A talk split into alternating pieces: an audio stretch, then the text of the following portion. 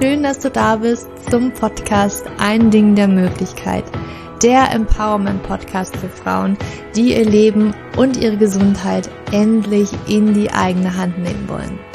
Ich bin Julia und heute möchte ich über die verschiedenen Arten von PCOS sprechen und auch etwas spezifischer darauf eingehen, was du für jede Art tun kannst. Wenn wir zum Arzt gehen, zum Frauenarzt oder Endokrinologen, dann bekommen wir meistens die Diagnose PCOS und es gibt auch nur dieses eine PCOS. Und dann ist es auch ganz üblich, dass es nur eine typische Behandlungsmethode gibt und das Allheilmittel von Ärzten bei Hormonstörungen ist leider die Pille. Und ich habe mich damals gefragt, als ich mit PCOS diagnostiziert worden bin, vor ungefähr zehn Jahren, warum ich PCOS überhaupt habe. Weil damals noch, als ich recherchiert habe, passte ich irgendwie gar nicht in dieses typische PCOS-Muster. Dieses typische PCOS-Muster war Insulinresistenz und Übergewicht. Eine Insulinresistenz wurde recht frühzeitig bei mir ausgeschlossen. Meine Frauenärzte haben mich damals sehr schnell zum Endokrinologen geschickt, weil ich von vornherein gesagt habe, ich möchte die Pille eigentlich nicht mehr nehmen. Wo sie dann meinte, na gut, dann schauen wir mal, wie es mit deinem Insulin- und Blutzuckerwerten ausschaut. Und das wurde dann ausgeschlossen, da war alles okay. Ähm, und Übergewicht habe ich auch nicht präsentiert. Ich war eigentlich immer mein Leben lang eher, ja, mein Problem war das Untergewicht. Ich war immer sehr schlank. Und deswegen hat es für mich überhaupt nicht eingeleuchtet, warum ich PCOS haben sollte. Und bin trotzdem den Ratschlägen gefolgt, die man eigentlich immer bei PCOS hört, und das ist Kohlenhydrate reduzieren, ähm, ja, was echt fatal sein kann, wenn du nicht die richtige Art von PCOS hast für diesen Ratschlag, sage ich mal so. Und ja, je mehr ich recherchiert habe und je mehr ich auch an meinem eigenen Körper beobachtet habe, desto eindeutiger wurde das, dass es eigentlich nicht nur eine Art PCOS gibt, sondern tatsächlich verschiedene Arten und somit verschiedene Ursachen, die zu PCOS führen können. Und je nachdem, was deine eigentliche Ursache ist, ähm, brauchst du einen etwas anderen Ansatz. Und das kann sehr, sehr wichtig sein und sehr stark helfen bei der Genesung und dabei PCOS natürlich in den Griff zu bekommen. Weil, ganz ehrlich, die Pille ist leider keine Lösung. Die Pille halte ich nicht von dieser Hormonstörung. Natürlich ist die Pille meist nur die Option, wenn du gerade nicht schwanger werden möchtest. Wenn du schwanger werden möchtest, dann sind natürlich andere Hormone, die eine Schwangerschaft begünstigen, sozusagen, die beim Eisprung unterstützen. Ähm, ja, die werden dann eingesetzt. Also natürlich ist nicht immer dementsprechend die Pille Nummer eins, sondern es kommt tatsächlich auf dein Ziel an. Ganz häufig wird auch Metformin eingesetzt, ähm, auch tatsächlich bei Frauen, die keine Insulinresistenz haben. Ähm, und das kann tatsächlich auch ein bisschen helfen. Ja, aber auch wieder das, das ist ein Medikament, das kann Nebenwirkungen haben. Warum also nicht gleichzeitig das heißt ja nicht, dass man immer gleich die Medikamente, die man vom Arzt bekommt, ähm, ablehnen muss, ganz strikt, sondern auch gleichzeitig noch, und dafür bin ich auch ein großer Verfechter, äh, mit dem Arzt eventuell auch gemeinsam zu besprechen, was man noch machen könnte ähm, und das parallel zur Behandlung vom Arzt anwenden kann. Also ja, ich habe es ein bisschen anders gemacht. Ich habe dann irgendwann gesagt, okay, die Ärzte helfen mir nicht. Ich mache das ja auf eigene Faust und war dann natürlich auch sehr davon überzeugt, dass ich das hinkriegen würde. Und ich glaube, das hat mir auch sehr stark geholfen. Ja, aber kommen wir nun zu den verschiedenen Arten von PCOS. Und die erste Art, die tatsächlich auch sehr, sehr häufig vor oder auftritt, ist PCOS mit Insulinresistenz. Also das ist tatsächlich eine sehr, sehr häufige mm, ein sehr häufiges Vorkommen von dieser Art von PCOS. Deswegen ist es auch gar nicht so weit hergegriffen, dass das irgendwie die, die, ja, die ganz große Behandlungsmethode, die natürliche ist, auf Kohlenhydrate zu verzichten. Es hilft aber allerdings nicht bei jedem. Und ähm, ich sag mal so ungefähr 50 bis 70 Prozent, also tatsächlich der Großteil an PCOS-Patienten hat eine Insulinresistenz. Und deswegen ist es auch sehr, sehr wichtig, dass Insulin immer getestet wird. Sobald die Diagnose PCOS gefallen ist, und die sollte nur fallen, wenn sich die Zysten angeguckt worden sind, ähm, der Arzt auch gefragt hat und es eindeutig ist, dass deine Periode entweder gar nicht kommt oder die Zyklen einen sehr, sehr langen Zeitraum brauchen, also mehr als 35 Tage, meistens mehr als 40 Tage. Ähm, und dann sollte auf jeden Fall auch geguckt werden, und wirklich, das muss das muss, das reicht nicht aus, diese zwei Sachen, um PCOS zu diagnostizieren. Nein, der Arzt muss schauen, ob deine Hormone auch, ich sag mal, PCOS-typisch sind. Also, dass männliche Hormone ähm, vorhanden sind und die erhöht sind. Es könnte aber auch sein, dass eventuell deine männlichen Hormone auch im Normalbereich liegen, vielleicht im hohen Normalbereich und du trotzdem die Symptome für erhöhte männliche Hormone zeigst, wie Hirsutismus, also vermehrter, vermehrter männlicher Haarwuchs an Stellen, wo es für Frauen nicht so typisch ist, wie zum Beispiel an Kinn oder auf der Brust, ähm, ja, dass diese Symptome auch vorhanden sind, ohne dass eventuell männliche Hormone erhöht sind. Das ist tatsächlich eine Möglichkeit und dann sind das eher mh, mm, diese Zellen, die vermehrt oder sehr sensibel auf Testosteron oder männliche Hormone reagieren. Also, Hormone müssen auf jeden Fall getestet werden und es sollte auch immer Insulin getestet werden. Ich treffe ganz, ganz viele Frauen, da wird Insulin einfach nicht getestet, obwohl sie die, die Diagnose PCOS bekommen haben. Ähm, und das sollte auch getestet werden, wenn du nicht in das typische Muster fällst, wie zum Beispiel Übergewicht. Ähm, ich glaube, ähm, ist eine Patientin, die mit PCOS diagnostiziert worden ist, auch noch übergewichtig, dann wird wahrscheinlich eher geschaut mit dem Insulin, aber auch wenn du normalgewichtig oder untergewichtig bist, sollte das abgecheckt werden, weil es könnte tatsächlich sein, dass du trotzdem eine Insulinresistenz hast. Also das ist nicht ausgeschlossen, dass du sie nicht hast.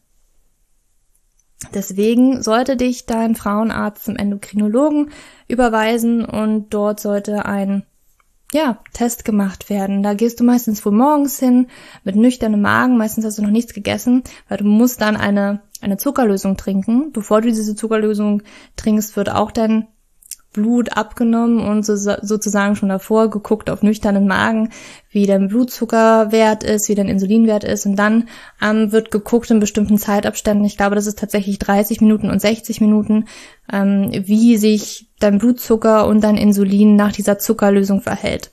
Und demnach kann man dann so ein bisschen ablesen, ob du eine Insulinresistenz hättest oder nicht. Ja, und bei diesem Typ, wenn du PCOS mit Insulinresistenz hast, dann ist tatsächlich wahrscheinlich das das größte Problem, was du hast. Weil wenn dein Körper resistent gegenüber Insulin ist, sage ich mal so, dann bedeutet das, dass deine Muskelzellen resistent gegenüber Insulin sind.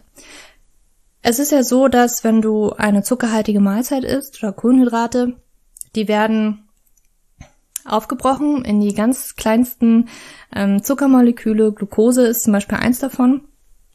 Und diese Glucose, die gelangt dann sozusagen in dein Blut. Und wenn sie in deinem Blut ist, dann erkennt der Körper das, schüttet Insulin aus. Und Insulin ist dann der Schlüssel für deine Muskelzellen, dass die aufgeschlossen werden und die Glucose in deine Muskelzellen kommen können, damit sie dort ja als Energie sorgen können. Und das ist für den Körper nicht so gut, wenn dieser Blutzucker, also Blutzucker im Blut verbleiben würde. Deswegen wird er immer ganz schnell gehandelt, Insulin ausgeschüttet, damit diese Glucose in den ja, Stoffwechsel der Muskelzelle reinkommt und als Energie sorgen kann. Es ist aber so, dass ja, bei, bei vermehrten Zuckerkonsum irgendwann die so sagen, ey, ich kann hier gar nichts mehr aufnehmen, ähm, nicht mehr so wirklich sensibel auf Insulin re reagieren. Und dann ist eine andere Möglichkeit des Körpers, diese, diesen Zucker umzuwandeln in Fett. Und daher kommt dieses Übergewicht ganz häufig mit einer Insulinresistenz, weil der Zucker, der nicht in die Muskelzellen kommt, muss irgendwie verwertet werden und wird dann meistens in Fett umgewandelt vom Körper. Das Problem ist aber auch, dass ja Insulin weiterhin von der Bauchspeicheldrüse ausgeschüttet wird und wahrscheinlich auch mehr und mehr, weil die Bauchspeicheldrüse jetzt auch nur erkennt, dass Blutzucker weiterhin im Blut ist, aber nicht erkennt, dass ja schon Insulin im Blut ist. Das ist ihr völlig egal, sondern die weiß, es ist immer noch Blutzucker hier und ich muss jetzt noch weiter Insulin ausschütten und das wird dann zum Problem, weil wir dann echt viel Insulin auch im Blut haben, was irgendwie mh, hm, nicht verwertet wird, weil die Zellen darauf nicht reagieren. Nun ist es aber so, dass unsere Eierstöcke, unsere Ovarien auch Rezeptoren für Insulin haben. Und wenn diese besonders viel dort andocken, dann ist das für die Eierstöcke so ein bisschen das Zeichen, mehr Testosteron zu produzieren. Es ist tatsächlich auch normal, dass wir immer ein wenig Testosteron produzieren oder männliche Hormone. Das ist für den Frauenkörper auch ganz, ganz wichtig. Aber dann kommt es eben zu einem zu viel an männlichen Hormonen. Das gleiche gilt auch für ein anderes Hormon, und zwar kann Insulin wahrscheinlich auch an, ähm, an einer mh, hm, Hormondrüse der Hypophyse im Gehirn wirken. Und diese Hypophyse, die stellt ganz, ganz viele Hormone her und ähm, eines davon ist zum Beispiel dieses LH, das luteinierende Hormon. Ich glaube, das habe ich jetzt richtig gesagt. Das ist ein sehr langes Wort mit sehr vielen Is. und das kann manchmal zu Zungenakrobatik äh, führen. Ja, aber dieses luteinisierende Hormon, das ist ganz häufig auch bei Frauen mit P2F, P2S erhöht. Und es sorgt dafür, dass noch mehr Testosteron aus den Eierstöcken, ähm, ja, dass dort mehr Testosteron produziert wird und mehr Testosteron im Blut, ja, ins Blut abgegeben wird. Und also auf diesen zwei Ebenen kann Insulin wirken und das ist beides echt kontraproduktiv. Gleichzeitig ist es aber auch so, dass Insulin ähm, auch darauf wirken kann, ähm, dass, ich nenne jetzt mal kurz die Kurzform, SHBG, das ist ein Sexualhormon bindendes Globulin, also ein Protein, was sich zum Beispiel an Testosteron binden würde im Blut. Und wenn es dort gebunden ist, dann kann Testosteron nicht mehr frei schwimmen und kann somit auch nicht sich an irgendwelche Zellrezeptoren andocken. Allerdings ist es so, dass durch einen erhöhten Insulinspiegel diese Produktion von diesem Protein runterreguliert werden kann. Das heißt, wir haben weniger von diesem Protein, weniger kann sich an freies Testosteron binden, somit bleibt mehr freies Testosteron im Blut und mehr Testosteron im Blut bedeutet, es kann wirklich auf Zellen zum Beispiel in der Haut ähm, wirken und das kann Akne hervorrufen. Es, Testosteron kann sich an ein Haarfollikel binden und somit Haarausfall verursachen. Also das ist das eigentliche Problem. Insulin ist hier das große Problem. Und das bedeutet auch, dass das natürlich das Nummer eins Mittel ist, mit dem du diese Variante von PCOS auch gut in den Griff bekommen kannst. Und das bedeutet, Zucker zu minimieren. Ich sage hier bewusst Zucker, weil ich möchte nicht, dass du jetzt komplett auf Kohlenhydrate verzichtest.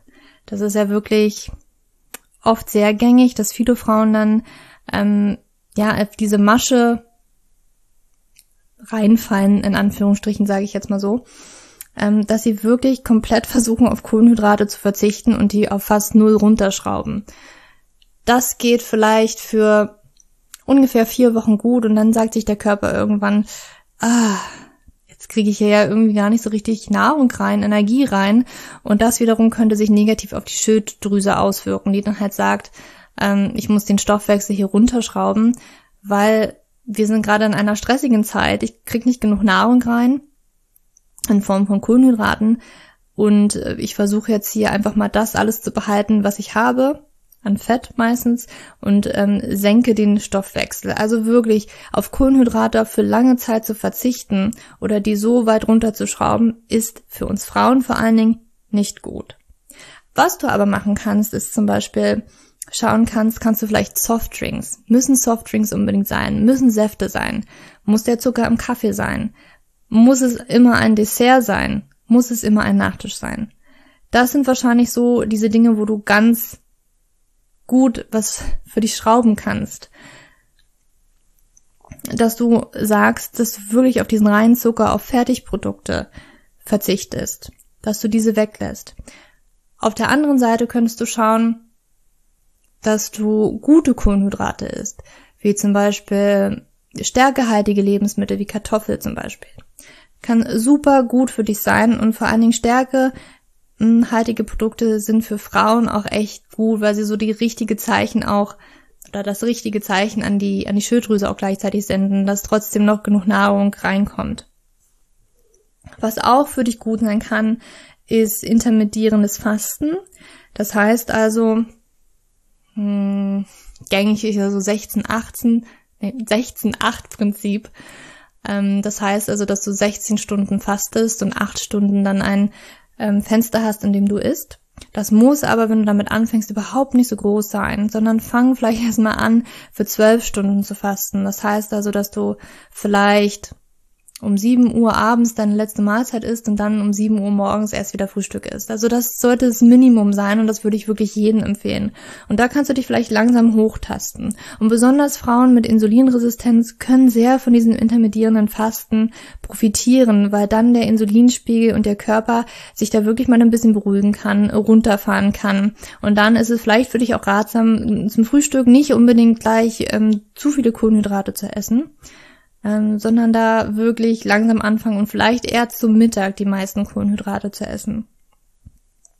Denn auch super für diese Frauen Sport. Vor allem den Kraftsport. Du musst aber auch nicht gleich wieder mit Kraftsport anfangen. Vielleicht fängst du auch erstmal wieder damit an, ähm, klein zu starten. Das heißt zum Beispiel jeden Tag 30 Minuten für einen Spaziergang rauszugehen. Das ist schon mal ein Anfang. Kraftsport allerdings wäre wirklich optimal für dich, weil wenn du Kraftsport machst, dann geht das natürlich in deine Muskelzellen und wie ich dir vorhin schon erklärt habe, sind die Muskelzellen vor allen Dingen äh, die Zellen in deinem Körper, die sehr gerne viel Glucose haben wollen, weil sie das einfach brauchen, um Energie zu generieren. Und wenn du Kraftsport machst, kann das deinen Muskelzellen helfen, wieder sensibler auf Insulin zu reagieren. Und somit kannst du diese Insulinresistenz auch auf diese Weise für dich verbessern. Insulinresistenz kann man tatsächlich umkehren. Machst du allerdings die ganze Zeit weiter so und nimmst vielleicht sogar die Pille wie vom Arzt, kümmerst dich aber nicht um deine Insulinresistenz, dann kann es irgendwann zum Diabetes werden. Und Insulinresistenz ist auch Teil des metabolischen Syndroms und dieses metabolische Syndrom hat andere sehr schwerwiegende Folgen, wie zum Beispiel Herz-Kreislauf-Erkrankungen oder Krebs im Alter. Deswegen muss eine Insulinresistenz adressiert werden und das ist wirklich das Beste, was du für dich und deinen Körper tun kannst. Was du zusätzlich noch tun kannst, um jetzt ein paar zum Beispiel Supplements auch zu nennen, die du nehmen kannst. Eins meiner liebsten Supplements ist Magnesium. Und Magnesium wurde tatsächlich ähm, festgestellt bei Diabetikern, aber auch Leuten mit Insulinresistenz, dass sie sehr häufig einen Magnesiummangel haben. Und manche gehen sogar so weit, dass man sagt, vielleicht könnte dieser Magnesiummangel tatsächlich auch Ursache für diese Insulinresistenz sein. Er meinen kann, muss nicht. Das liegt aber sehr, sehr häufig vor. Und Magnesium ist super da drin, den Blutzuckerspiegel so ein bisschen auszubalancieren. Und deswegen empfehle ich, Magnesium eventuell in Betracht zu ziehen und das zu nehmen. Ich finde, die beste Magnesiumverbindung ist Magnesiumglycinat, weil dieses, diese Verbindung mit dem Glycinat auch nochmal eine sehr positive Verbindung für Insulinresistenz sein kann. Also das kann sich auch nochmal sehr positiv auf die Insulinresistenz auswirken. Eine andere Sache wäre zum Beispiel Isonitol. Inositol ist ein Stoff, der eher in der Nachrichtenüberbringung in den Zellen funktioniert und somit die Insulinsensibilität der Zellen verbessern könnte, könnte helfen. Es gibt zwei verschiedene. Ähm, da kommt auch ganz bald noch ein Artikel zu auf meinem Blog, den ich dann gerne auch in den Show Notes hier verlinke. Aber erstmal Isolitol kann helfen. Allerdings ist es nicht bewiesen, dass es beim Abnehmen hilft. Es kann aber bei der Insulinresistenz an sich helfen könntest du in Erwägung ziehen. Eine andere Möglichkeit, Vitamin D. Vitamin D-Mangel wird auch ganz häufig festgestellt bei Frauen mit PCOS, aber auch bei Insulinresistenz.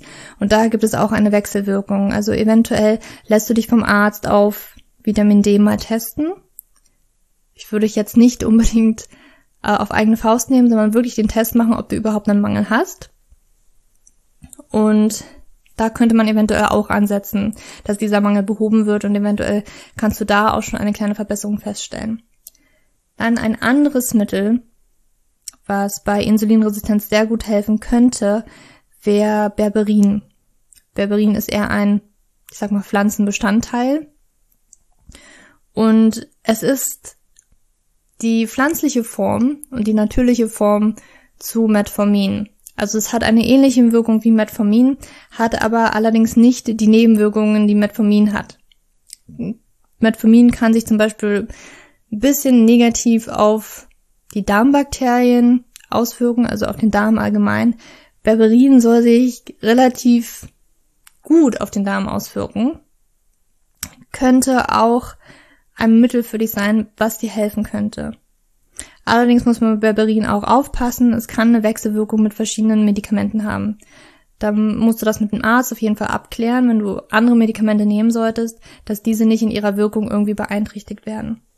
Kommen wir aber zur zweiten Form von PCOS und das ist tatsächlich PCOS durch die Pille. Und du hast wahrscheinlich eher diese Form, wenn du PCOS diagnostiziert worden bist, eine Insulinresistenz wurde ausgeschlossen und du hattest vor der Pille ganz normal deine Periode. Also, die meisten wissen das ja leider nicht. Also wenn du so bist wie ich, die relativ früh die Pille genommen hat und dann für einen langen Zeitraum, kann man sich vielleicht meistens gar nicht mehr so wirklich dran erinnern. Oder ja, das kann auch tatsächlich sein. Das ist ganz normal, dass in der Pubertät auch der Zyklus ein bisschen länger ist, als er dann später im Leben ist, weil sich das alles irgendwie versucht gerade einzupendeln. Und deswegen ist das nicht unbedingt der Indikator dafür, ob du das in der Pubertät jetzt regelmäßig deine Periode hattest. Das kann wirklich ganz normal sein, dass die Periode länger als 35 Tage ist. Während der Pubertät. Aber vielleicht hast du die Pille erst später angefangen mh, hm, zu nehmen und hattest davor aber immer regelmäßig deine Periode. Dann ist es ein ganz gutes Zeichen, wenn du nach der Pille deine Periode nicht mehr bekommst oder PCOS hast, dass es tatsächlich eher durch die Pille ausgelöst worden ist und dass deine Hormone dort einen kleinen ja, Zeitraum brauchen, vielleicht nicht nur an den kleinen, das kann tatsächlich bis zu einem Jahr auch dauern, bis sich diese Hormone wieder eingependelt haben.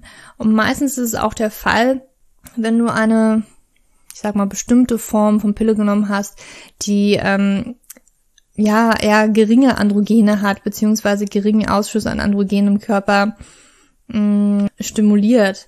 Und das hat dann zur Ursache, wenn du die Pille absetzt, dass der Körper da versucht, überzukonsumieren und dann auf einmal sehr, sehr viele männliche Hormone produziert.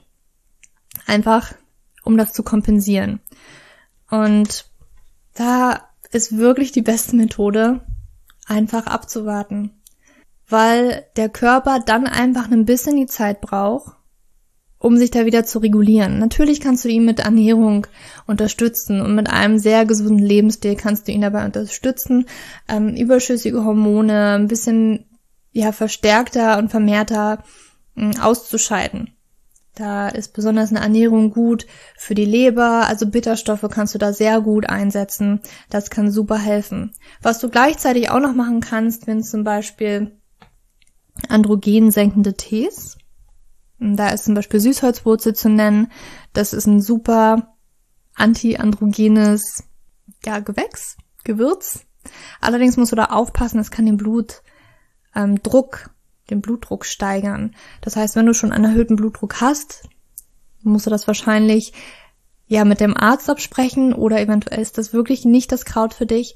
Aber auch wenn du einen niedrigen Blutdruck hast und es mit dem Tee übertreibst, kann das auch eine, ja, kann das die Folge haben, dass du auf einmal in das Gegenteil umschwankst und dann auf einmal Probleme mit deinem Blutdruck hast, und zwar einem zu hohen. Ein anderes Kraut ist grüne Minze. Und hier bitte, es ist die grüne Minze, es ist nicht die Pfefferminze. Die grüne Minze ist ein bisschen anders als die Pfefferminze. Und auch hier wurde festgestellt, dass Testosteron beim Trinken von ein bis zwei Tassen grüne Minze, ja, das kann runtergehen. Testosteron kann runtergehen. Und da gibt es jetzt nicht so viele Nebenwirkungen, also nicht wie Süßholzwurzel.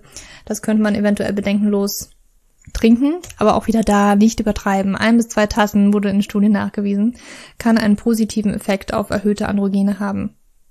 Und dann gibt es noch ähm, das wird im TCM, also der traditionellen chinesischen Medizin, auch gerne eingesetzt und meistens allerdings in Pillenform. Das kriegt man bei uns aber schwer, deswegen kann es auch manchmal einen Tee tun. Und das ist weißer Tee. Es gibt verschiedene weiße Tees. Das ist die weiße Pfingstrose in Verbindung mit Süßholzwurzel. Also die beiden können sich positiv auf Androgene auswirken, auf erhöhte Androgene, aber auch auf erhöhte LH-Werte und vor allen Dingen auch gut bei Süßholzwurzel. Es kann tatsächlich auch mh, hm, positiv auf Stress sich auswirken. Ja, und das war auch schon alles, was man zu diesem P2S durch die Pille sagen kann, weil es wirklich ein wenig Zeit braucht und du da wirklich Geduld haben musst. Also wenn du deine Periode ganz normal vor der Pille hattest, ist es wahrscheinlich, dass du diese Form von PCOS hast. Nichtsdestotrotz gibt es auch noch andere zwei Formen. Eine weitere Form von PCOS ist tatsächlich PCOS mit unterschwelligen Entzündungsprozessen. Und das bedeutet, dass hier eine unterschwellige chronische Aktivierung des Immunsystems vorhanden ist. Du hast diese Variante, sag ich jetzt mal so, wenn du PCOS hast, keine Insulinresistenz, aber dann vielleicht noch andere Symptome hast, wie zum Beispiel Magen-Darm-Beschwerden. Vielleicht hast du öfters Durchfall, Verstopfungen, Blähungen oder andere Dinge, die sich einfach im Magen-Darm-Trakt irgendwie ansiedeln. Erschöpfung ist ein Zeichen, Kopfschmerzen sind ein Zeichen, Hautprobleme, die jetzt über Akne zum Beispiel auch hinausgehen können, wie zum Beispiel Ekzeme ähm, oder Schuppenflechte, das können Zeichen dafür sein. Gelenkschmerzen können Zeichen sein, aber auch wenn du andere Autoimmunkrankheiten hast, wie zum Beispiel Hashimoto, was ja eine Autoimmunkrankheit der Schilddrüse ist, könnte ein Zeichen sein, dass hier auch diese Entzündungsprozesse vorhanden sind. Aber auch ganz einfach, und daran, daran habe ich es auch gemerkt, wenn du irgendwie öfters mal so eine verstopfte Nase hast und dich irgendwie so immer verschleimt fühlst oder vielleicht auch verschleimt bei bestimmten Lebensmitteln, das kann ähm, ja zeigen, dass du eventuell da Entzündungsprozesse hast. Und ich muss auch sagen, dass sich natürlich Dinge auch überschneiden können. Also du kannst tatsächlich auch eine Insulinresistenz haben und gleichzeitig Entzündungsprozesse. Also das kann tatsächlich sich übersteigen nicht übersteigen, überschneiden.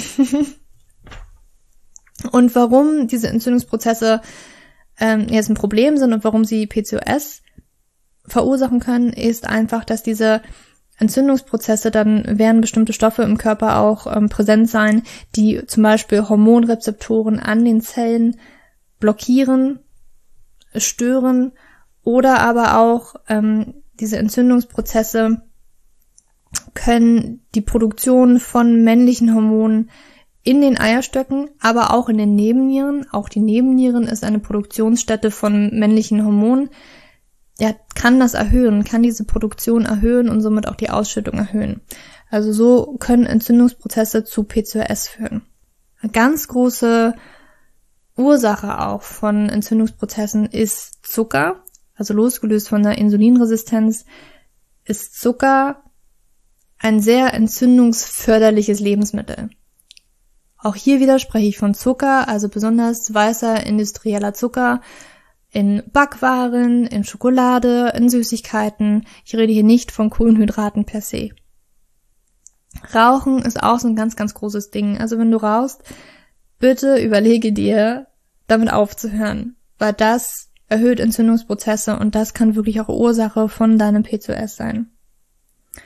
Umweltgifte sind auch ein sehr großes Thema hier, weil das können Pestizide sein auf den Lebensmitteln, es können tatsächlich Stoffe in deinen Kosmetikprodukten sein, die deinen Körper einfach stören und Entzündungen hervorrufen in Form von dieser Aktivierung deines Immunsystems, weil es die ganze Zeit damit arbeiten muss, dass es diese Dinge wieder ausscheidet und damit nicht so wirklich klarkommt.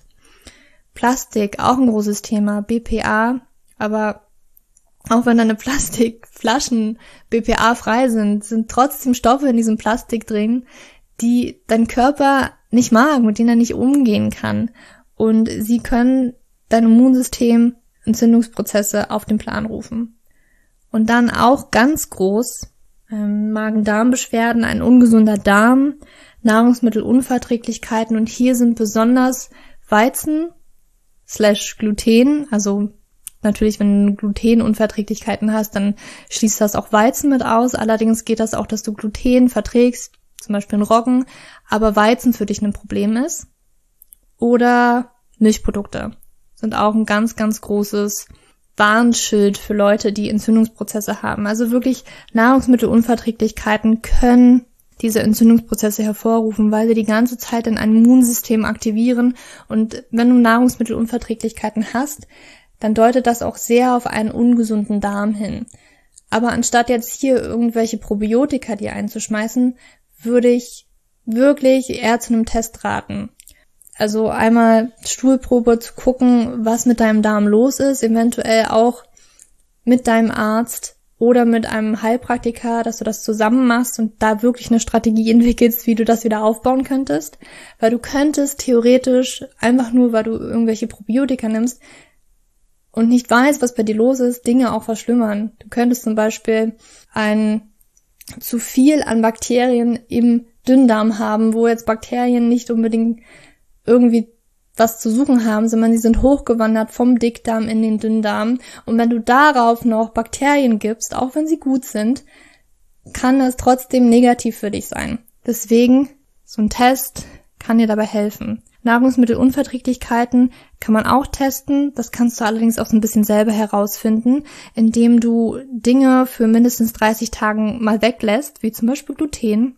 30 Tage dir weglässt, einen ganzen Monat dich wirklich gut darauf vorbereitest, ähm, dir zum Beispiel sagst, okay, kein Brot, ich esse vielleicht mehr Kartoffeln, mehr Reis ähm, oder kaufe mir glutenfreie Nudeln, glutenfreies Brot. Und nach diesen 30 Tagen fängst du wieder an, das in dein Leben wieder zu integrieren. Und dann meistens kommt die große Reaktion. Also eventuell hast du in den 30 Tagen davor, wo du darauf verzichtet hast, schon festgestellt, ja, man, meine Haut wird ein bisschen besser oder ich habe weniger Kopfschmerzen oder was auch immer da für dich präsent ist. Und wenn du das wieder einführst, dann, ja, hast du meistens den Aha-Effekt, dass es wirklich auf dich wirken könnte, weil auf einmal diese Dinge wieder auftreten. Für mich war es tatsächlich, ich habe das an meiner Haus gemerkt und ich habe es auch an meiner Nase gemerkt, die halt so ein bisschen wie verstopft immer ist, wenn ich zum Beispiel Gluten oder Milchprodukte esse. Also was du machen kannst, ist natürlich jetzt auf die Dinge zu achten, die ich gerade gesagt habe. Also einmal Nahrungsmittelunverträglichkeiten, Zucker, Rauchen, Umweltgifte, Plastik, dass du versuchst, so gut wie möglich auf diese zu verzichten. Was du aber auch machen kannst, ist wieder Magnesium. Mein allerliebstes Supplement überhaupt. Das kann wirklich jeder nehmen. Fast jeder braucht es. Magnesium wirkt sich ja auch sehr, sehr positiv aus, entzündungshemmend, aber auch Zink, sehr entzündungshemmend. Zink wirkt sich sehr, sehr positiv auf, auf das Immunsystem aus. Wirklich Vitamin C wird tatsächlich fast überbewertet. Zink ist wirklich so ein super tolles Mittel für ähm, Entzündungsprozesse, weil es eben antientzündlich wirkt. Ich gebe auch gerne, ich habe auch immer eine Zinn, kann ich mir sprechen heute. Ich habe auch eine Zinkcreme, die ich manchmal so auf entzündete Stellen im Gesicht gebe, wenn ich da mal was habe. Glaube ich immer hier mit weißen Punkten rum. ähm, kann auch super helfen. Also diese Zinkcreme gibt's auch in der Apotheke, kriegt man aber auch im Drogeriemarkt. Und ansonsten, ja, könnte man auch hier wieder natürlich mit ähm, antiandrogenen Supplementen, wie zum Beispiel Süßholzwurzel arbeiten oder grüne Minze oder weißer Tee. Die könnten auch helfen. Und last but not least, die letzte PCOS-Art das ist das Nebennieren-induzierte PCOS. Und das ist tatsächlich eine Form, die kommt jetzt nicht ganz so häufig vor.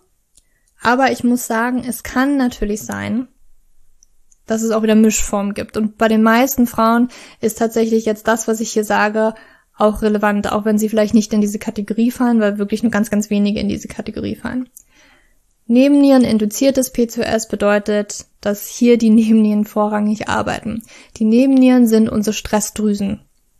Unsere Stressdrüsen produzieren Stresshormone wie zum Beispiel Cortisol oder Adrenalin. Aber sie produzieren eben auch männliche Hormone. Und hier kann es natürlich sein, dass du eine Insulinresistenz hast oder auch Entzündungsprozesse und trotzdem Stress auch für dich eine wichtige Rolle spielt. Aber dieses Nebenniereninduzierte PCOS unterscheidet sich trotzdem nochmal, weil hier wirklich nur die Nebennieren arbeiten.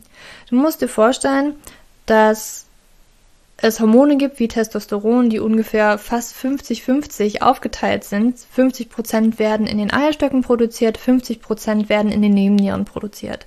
Und bei den meisten Frauen wird wirklich der meiste Teil von Testosteron in den Eierstöcken produziert. Wenn es bei dir jetzt aber so ist, dass du PCOS diagnostiziert bekommen hast und nur ein spezifisches Hormon, und dieses Hormon heißt DHEAS, erhöht ist, nur dieses Hormon. Kein Testosteron, kein Androstendion, was beides männliche Hormone sind, sondern nur DHEAS. Dann hast du sehr wahrscheinlich dieses Nebennieren-induzierte PCOS. Weil DHEAS ist das einzige männliche Hormon, was zu 100% in den Nebennieren produziert wird. Alle anderen männlichen Hormone wie Testosteron oder Androstendion werden auch immer in den Eierstöcken produziert und zu einem geringen Anteil auch in den Nebennieren. Und hast du diese erhöhten DHEAS-Werte, muss man so ein bisschen gucken, warum hast du diese Werte und man muss auch bestimmte Dinge ausschließen. Zum Beispiel können DHEAS-Werte erhöht sein wegen erhöhten Prolaktinwerten. Also da muss Prolaktin auch untersucht werden. Das kann ein großer Auslöser sein dafür. Und wenn du Prolaktin erhöht hast, dann kannst du ganz spezifisch mit Mönchspfeffer arbeiten. Vitex Agnus Castus heißt das auch. Das hilft hier super. Ich weiß, dass Mönchspfeffer, ich habe das damals auch genommen, aber das war für mich einfach wirklich, es hat mir sehr geholfen, weil ich anscheinend diese erhöhten Prolaktinwerte hatte. Es kann bei Frauen, die diese Prolaktinwerte normal haben und Mönchspfeffer nehmen, da kann Mönchspfeffer wirklich im besten Fall nichts bewirken, im schlimmsten Fall kann es Dinge verschlimmern. Also bitte nicht einfach nur Mönchspfeffer nehmen, sondern auch gucken, wie sehen denn deine Hormone überhaupt aus? Und Mönchspfeffer nur dann nehmen, wenn du erhöhte Prolaktinwerte hast. Was aber auch noch ausgeschlossen werden muss bei erhöhten DHEAS-Werten ist das sogenannte andrenogenitale Syndrom. Da wird meistens noch ein anderes Hormon sich auch angeschaut, wenn das erhöht ist. Dann wird meistens noch ein ACTH-Test gemacht und damit wird dieses Andro, Entschuldigung, andrenogenitale Syndrom ausgeschlossen oder eben diagnostiziert. Es kommt jetzt nicht unbedingt häufig vor, aber es muss natürlich ausgeschlossen werden, weil ähm, dann hast du kein PCOS, sondern hast du dieses andere Syndrom und das wird anders behandelt, beziehungsweise ist es eine erbliche Stoffwechselstörung. Ähm, genau. Es ist auch möglich mit diesen PCOS-Typen, dass du tatsächlich Eisprünge hast, aber trotzdem diese Symptome hast und diese Symptome von Hirsutismus und so weiter, sie können tatsächlich sehr prägnant in diesem Typen sein und der wird wahrscheinlich sehr auch darunter leiden. Und hier bei diesem Typen ist es wirklich Number one Ding, was du machen kannst, ist Stressreduktion.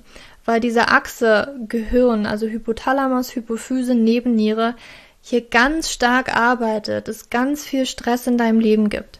Das bedeutet nicht, dass Ernährung für dich überhaupt nichts ist, was du dir anschauen musst. Tatsächlich kann der Blutzuckerspiegel auch hier eine große Rolle spielen. Der Blutzuckerspiegel ist ähm, etwas, was sehr viel Stress auslösen kann. Ob er nun zu hoch ist oder zu niedrig ist, weil du zum Beispiel sehr viel auf Kohlenhydrate verzichtest, weil du Mahlzeiten auslässt, kann das sich negativ auswirken und Stress in deinem Körper auswirken. Ich werde hier drauf, da gibt es ein sehr, sehr, sehr ausführliches Kapitel in meinem Buch. Stay tuned, das Buch kommt ganz, ganz bald in diesem Jahr. Aber das kann sich negativ auswirken und da werde ich auch in meinem Buch darauf eingehen, wie zum Beispiel ein niedriger Blutzuckerspiegel für diesen Typen echt negativ ist. Und auch für diesen Typ intermittierendes Fasten würde ich hier nicht wirklich empfehlen, also nicht für einen langen Zeitraum. Zwölf Stunden okay, aber vielleicht nicht mehr. Was du auch machen kannst, Yoga. Yoga ist für dich super und ich liebe Yin Yoga.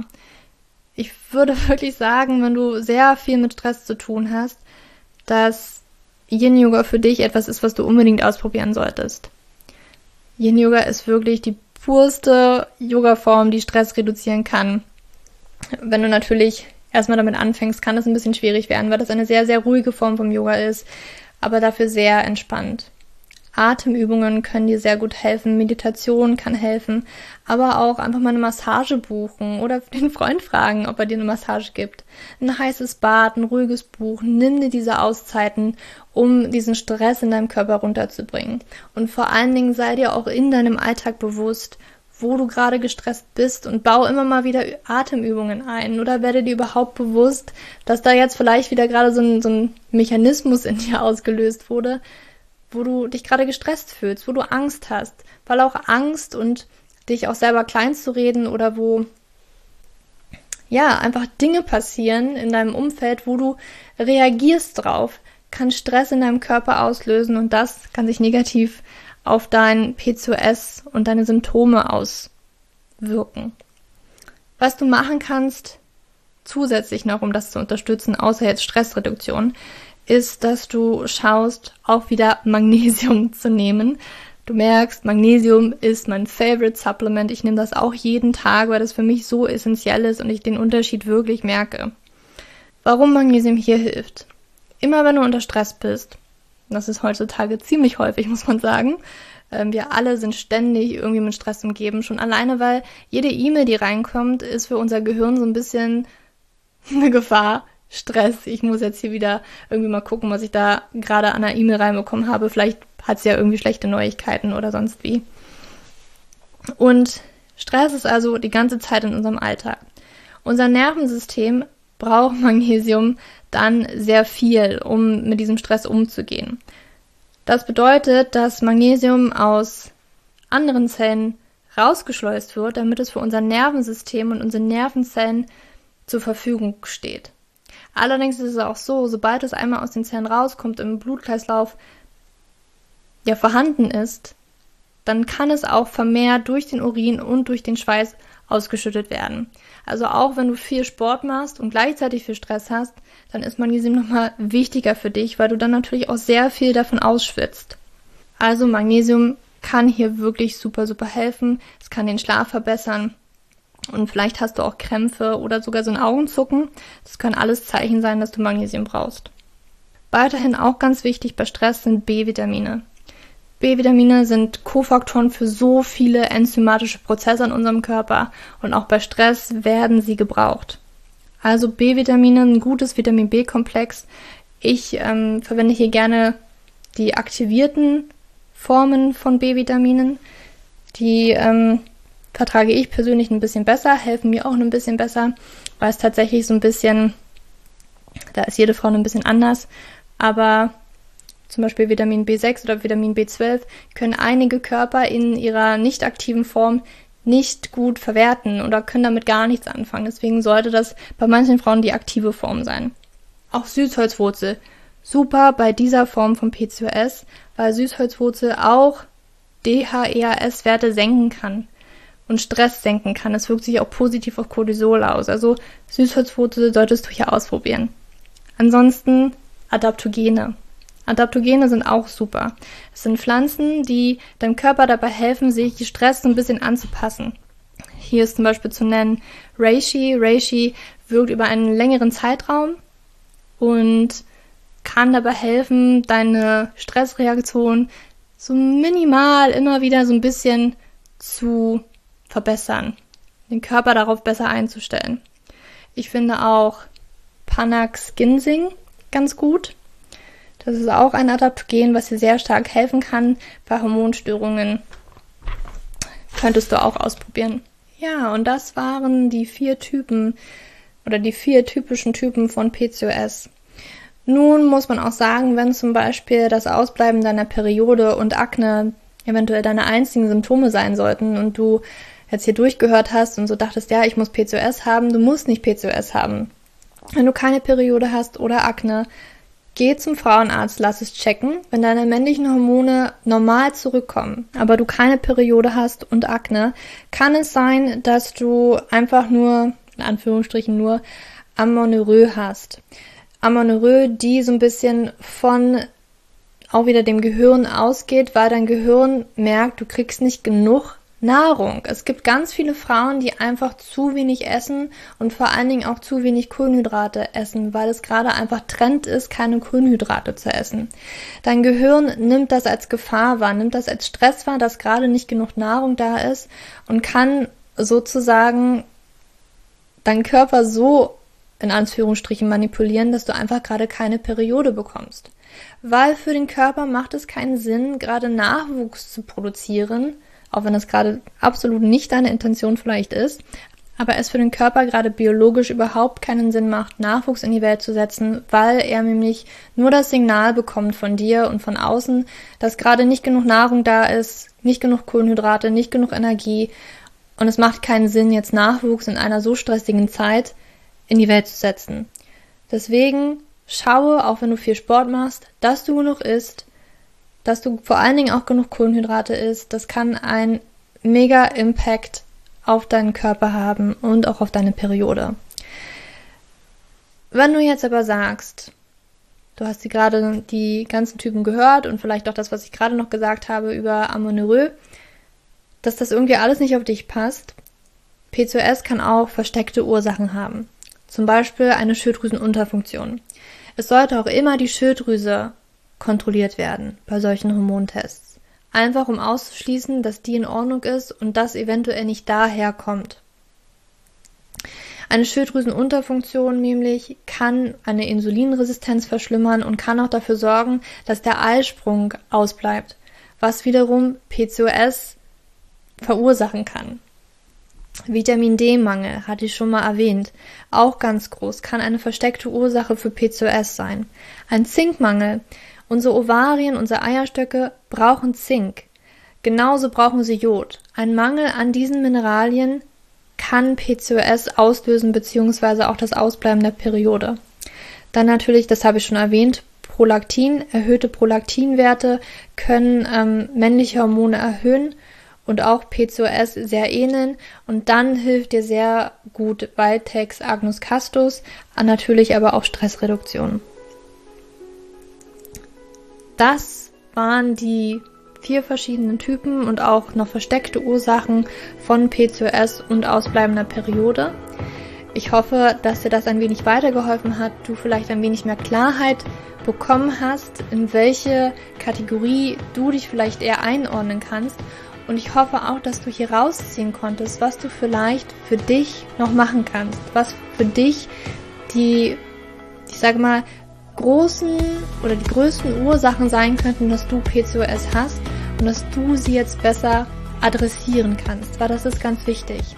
Und ich hoffe, dass du heute mitbekommen hast, dass es nicht immer ratsam ist, auf Kohlenhydrate zu verzichten. Weil wenn du keine Insulinresistenz hast, ist das vielleicht nicht die beste Möglichkeit, dein PCOS in den Griff zu bekommen. Ich möchte, dass du wirklich spezifisch guckst, was auf dich passen könnte. Natürlich kann es Mischformen geben. Wie gesagt, Stress spielt fast immer eine Rolle. Entzündungsprozesse können auch bei Insulinresistenz mit reinspielen. Schau wirklich, was da auf dich zutrifft. Und ja, schreibe mir gerne unter den heutigen Instagram-Post, was du aus dieser Folge mitgenommen hast, was du vielleicht noch nicht wusstest, was du vielleicht jetzt ausprobieren möchtest, nachdem du diesen Podcast gehört hast wo du denkst, das könnte tatsächlich Sinn ergeben, das für dich mal auszutesten. Ja, lass es mich wissen. Ich freue mich auf deine Kommentare und auf deinen Input. Ich freue mich über jeden Austausch. Und mein Buch wird dieses Jahr auf jeden Fall kommen. Ich arbeite dran. Der erste Teil ist schon fertig, also der Educational Part. Ich habe auch den zweiten Teil, der ist so gut wie fertig. Ich muss noch, die Fotos müssen noch gemacht werden für die Rezepte. Die Rezepte müssen auch noch schön sage mal, organisiert und aufgeschrieben werden. Und dann wird dieses Buch ganz, ganz bald online gestellt werden. Und ich glaube, das wird richtig, richtig toll. Ja, jetzt wünsche ich dir aber noch einen schönen Tag oder schönen Abend, wann immer du diese Podcast-Folge gehört hast. Und ich freue mich, wenn du beim nächsten Mal wieder einschaltest. Für dich umarmt, deine Julia.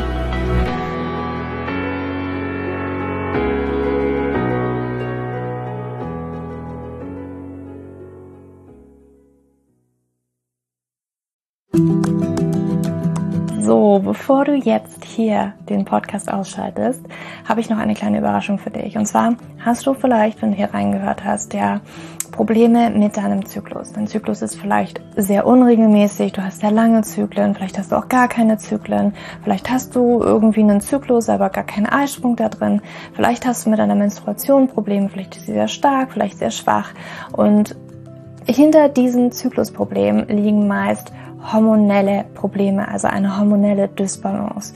Und ich habe herausgefunden, dass es meist vier Haupthormon-Dysbalancen gibt.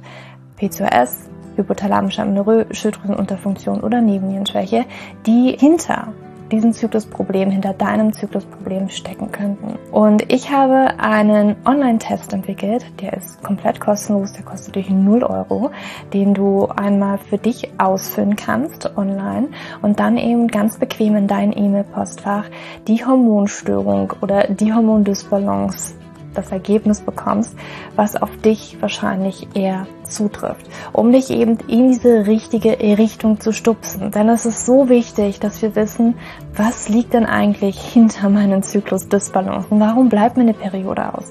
Die Ursachen können so unterschiedlich sein, aber je nachdem, was wirklich die Ursache ist, dürfen wir auch immer ein bisschen anders daran gehen. Ja, das heißt, wenn ich P2S habe, dann äh, bringt mir nicht so viel, wenn ich hypothalamische Amenorrhoe Dinge tue, ja, oder wenn ich eine hypothalamische Amenorrhoe Dinge tue, können die Dinge, die ich bei P2S immer lese, die ich machen sollte, einfach meine Zyklusstörung, ja, oder den Zyklus einfach noch mehr in diesen nicht funktionalen Bereich drücken, ja, weil das einfach nicht die richtige Herangehensweise ist. Und deswegen habe ich diesen Zyklustest entwickelt, damit du für dich wirklich mal in die richtige Richtung gestupst wirst und da wirklich nochmal intensiver reingehen kannst und dass du endlich mal ähm, ein besseres Gefühl dafür hast, worum geht's ja eigentlich bei mir. Ja, warum, worum geht's ja eigentlich? Warum ist mein Zyklus vielleicht nicht gerade so rund? Und ja, das findest du auf meiner Website juliaschulz.net slash Zyklus-Test oder du gehst einfach auf die Startseite meiner Website, ähm, da einfach auf den Hormontest klicken und wie gesagt, der kostet dich wirklich 0 Euro. Du kriegst das Ergebnis ganz easy peasy in dein Mailpostfach und das ist einfach ein gratis Angebot von mir für dich, damit du einfach ein bisschen besser in die richtige Richtung gelenkt werden kannst, weil ich weiß ganz persönlich, wie es ist, wenn man alles Mögliche versucht, aber eben nicht die richtigen Dinge und man einfach nirgendwo ankommt und landet und der Zyklus einfach nicht besser wird, sondern irgendwie gefühlt immer nur schlimmer. Deswegen schau da rein, juliaschulz.net slash Zyklus-Test und ähm, ich schreibe es dir auch nochmal in die Show Notes und ich freue mich, wenn du da einmal vorbeischaust und für dich diesen Test ja, einfach mal machst und für dich ein bisschen mehr in die richtige Richtung gestupst wirst.